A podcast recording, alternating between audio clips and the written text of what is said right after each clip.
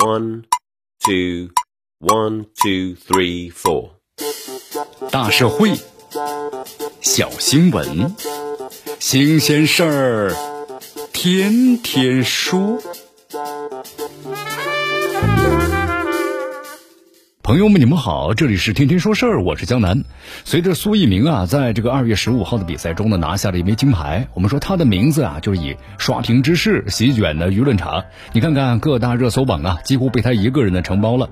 咱们可以想见的是，此时一定会有呢众多的商家追逐苏翊鸣，再加上呢其演艺行业的经历，更让他的商业价值啊成倍的放大。不过呢，苏翊鸣及其经纪人呢，在蜂拥而至的。商业的邀约面前，选择的是克制。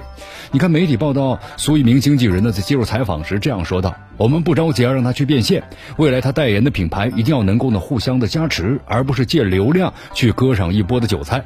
现在我们每天拒绝一百个人，每天最大的工作量就是婉言拒绝代言。”尽管这外人并不知道这个数字呢是否夸张，但是随着呢苏翊鸣夺冠而来的商业代言应该是不会少的。其实运动员进行的商业代言本来是无可厚非的，体育和商业呢从来都是关系密集，那么这也是体育啊走向大众的一种途径。不过呢，这苏翊鸣经纪人的谨慎态度更具理性啊。我们说这本身呢也是对运动员的 IP 的保护，避免呢在短时间之内过度的消费，直至透支。这体育运动的特点就是运动员往往会经历呢一战成名、一夜爆红的高光时刻。我们说其商业价值啊，也会呈现出呢爆炸式的增长。此时是运动员商业价值的高点，也是最容易实现的商业变现的时候。但是运动员的职业生涯却是漫长的，更需要呢以长远的眼光进行规划。这种平衡呢，事实上非常考验运动员及其团队的智慧。对于这个运动员来说，知识及商业价值的基础永远都是赛场的表现。那么，如果因为商业活动耽误了主业，无疑是因小失大。那么，此外就是运动员的商业行为啊，我们说也有特殊性。你看，这运动员呢是体育明星，有的还自带呢国家运动员的光环。那么，这种特殊的身份也意味着他们的商业行为需要呢符合特定的社会预期。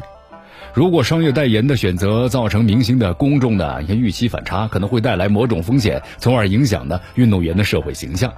苏翊鸣经纪人呢，在此时对一拥而上的商业品牌呢持谨慎的态度，应当呢也有类似的考量。苏翊鸣非常年轻，尚未到十八岁，但他的赛场表现呢，我们说了出乎人们的意料。你看，首次出征奥运就获得了一金一银。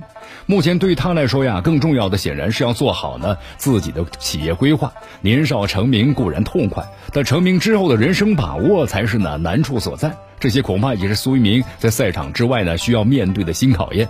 咱不得不说呀，这冬奥会上的苏一鸣其实已经体现出了某种成熟。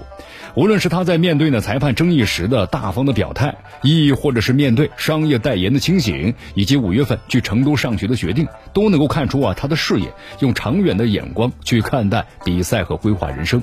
希望苏一鸣的努力啊不被辜负，保持呢持久的竞技状态，给体育世界带来更多的惊喜。其实除了奖牌或者成绩，如果运动员及其团队。以高度的自律、明智的选择、清醒的态度规划未来的发展之路，那么他将拥有更加广阔的未来。这里是天天说事儿，我是江南，咱们明天见。